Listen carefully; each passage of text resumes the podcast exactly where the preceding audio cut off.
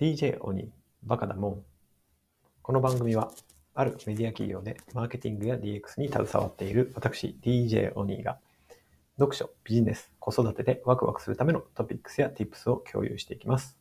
それでは、スタートです。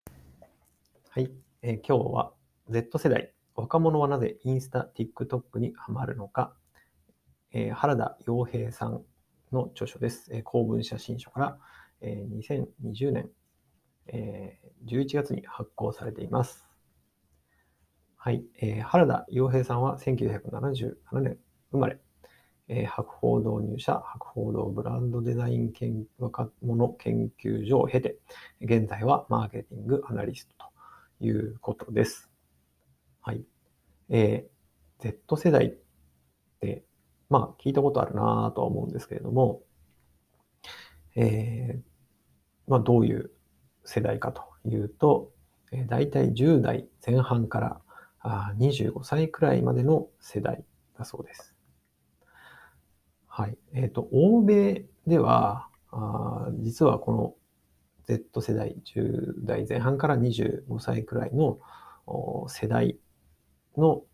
えー人口っていうのが、その前の、えージェネレーション X、ジェネレーション Y というふうな、はい呼ばれるような世代の人たちと比べると、すでに人口が多い、えー Z 世代が6100万人、これアメリカですね。アメリカでは Z 世代の人口が6100万人、えーミレニアル世代、Y 世代と呼ばれる人口の6000万人をすでに追い越していると。いうふうなことで、えー欧米諸国ではあもう一つのやはりボリュームゾーンの世代として認識されているということだそうです。まあ、一方で日本ではやはりその少子化の影響もあって必ずしもその人口比率で見てえ大きい世代ということではないということだそうです。ただ一方で、えー日本においてはそのゆとり世代っていう世代が、あなんとなくそのミレニアル世代と同じぐらいのボリうん世代っていうふうに捉えられていて、で、その後ですね、脱ゆとりの世代と、いわゆるその Z 世代、ジェネレーション Z というのが、あまあ同じくらいの年齢層の世代というふうなことなのかなと思います。なので、まあ世界的に見た時の Z 世代っていうのと、日本における Z 世代というのは必ずしも、えーまあ、消費行動傾向などが同じではないと思いますけれども、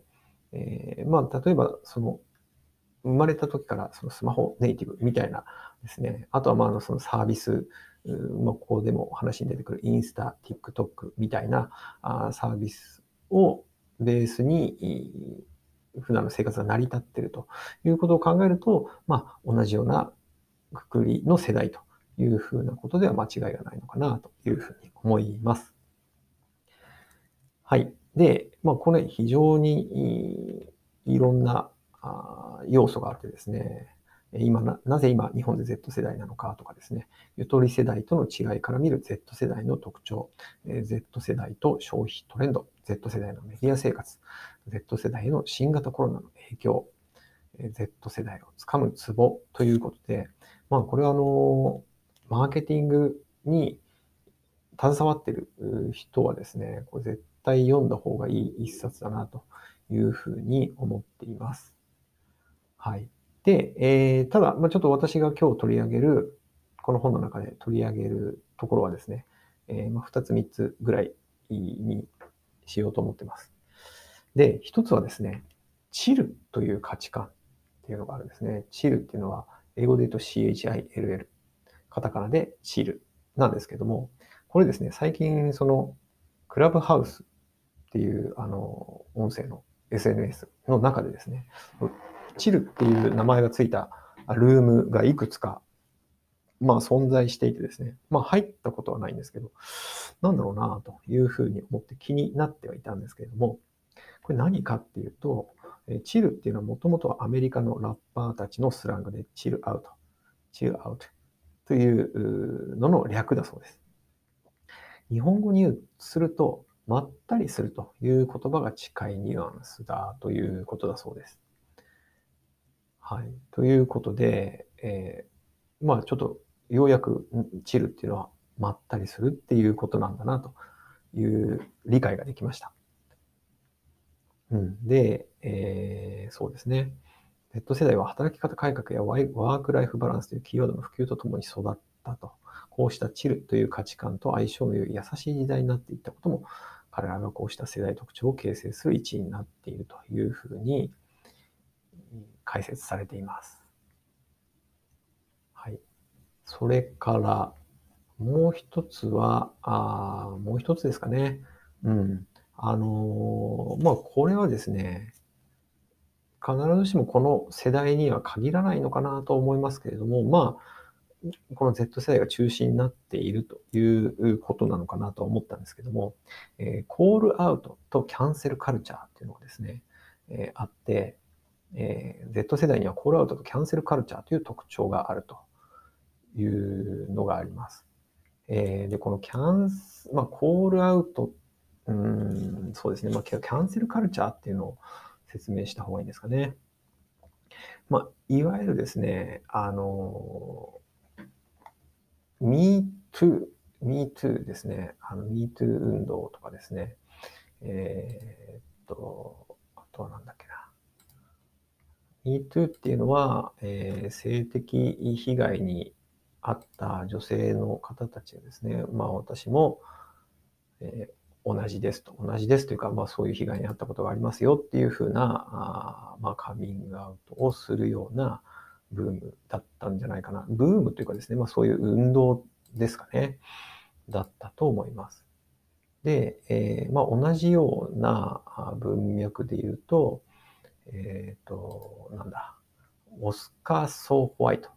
えー、アカデミー賞で白人ばかり優遇されるっていうふうなことで、えー、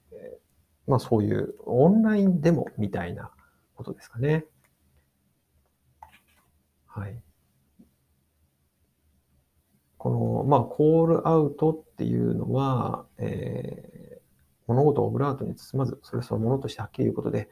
えー、だと。で、キャンセルカルチャーっていうのは、その先の彼らのゴールで、コールアウトされたものとかが実際にキャンセル、削除されて世の中から姿を消すことを指すということだそうです。まあ、ここのあたり、その、オンラインデモみたいなところで言うと、まあブラック・ライブズ・マターなんかもそういう要素があったのかなと思いますし、まあれはだいぶ実際のリアルな運動にも連動していたというのがあります。あると思います。で、もう一つ、まあちょっとこのキャンセルカルチャーっていうのは、要は、そういう、うんと、なんだろうな、えー、強い力を持った人とかですね、企業を打ち倒すみたいなあところが要素としてあるのかなと思いますけれども、えー、これをだから、あの、ちょっと言い方変えるとですね、えーなんだ、まあ、ボイコットっていう風な言い方をされることもあれば、デジタルモブ、デジタルなボートだっていう風なあ言い方をする方もいらっしゃるようです。で、この話をですね、ちょっと関連して思ったのが、つい最近ですね、アメリカであったゲームストップというですね、ゲームストップに関するえー、金融危機というかですね、ちょっと金融問題みたいなのがあったかと思います。そのゲームストップっていうですね、えー、ゲームソフト小売大手の株価がですね、えー、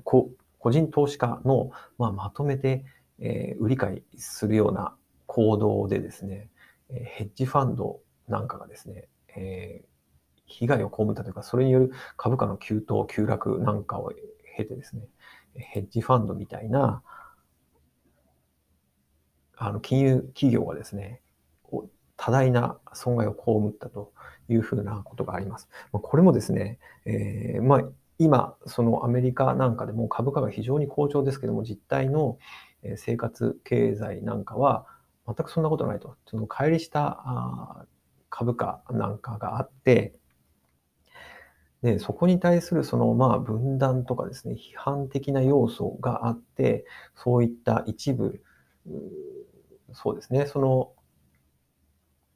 まあ、金融的には非常に好調に見えて実態の生活なんかはあ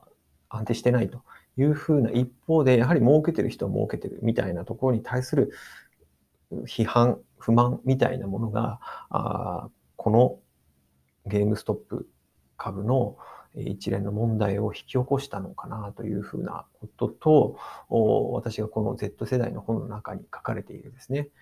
キャンセルカルチャーっていうのがなんとなくリンクしました。うん。まあ、これはだからそのゲームストップ株の行動が起こったのが Z 世代とは限らないかと思うんですけど、でもこのキャンセルカルチャーっていうのは一つ Z 世代が持っている一つの行動だと思うんですけども、まあそれがその社会にだいぶ波及しているという意味では、まあ面白いというかですね、注目すべき一つの要素なのかなというふうに思いました。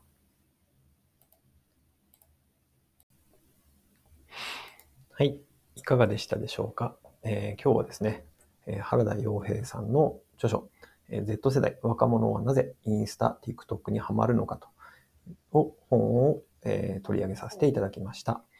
えー、トピックスとしては、チルですね。まあ、まったりするっていう用語とかですね。えー、まあ、Z 世代とは何かっていうところから始まって、えー、チルっていう用語、それからキャンセルカルチャーというものを取り上げさせていただきました。はい。最後までお聞きいただきありがとうございました。今日もワクワクする一日をお過ごしください。DJ 鬼でした。See ya!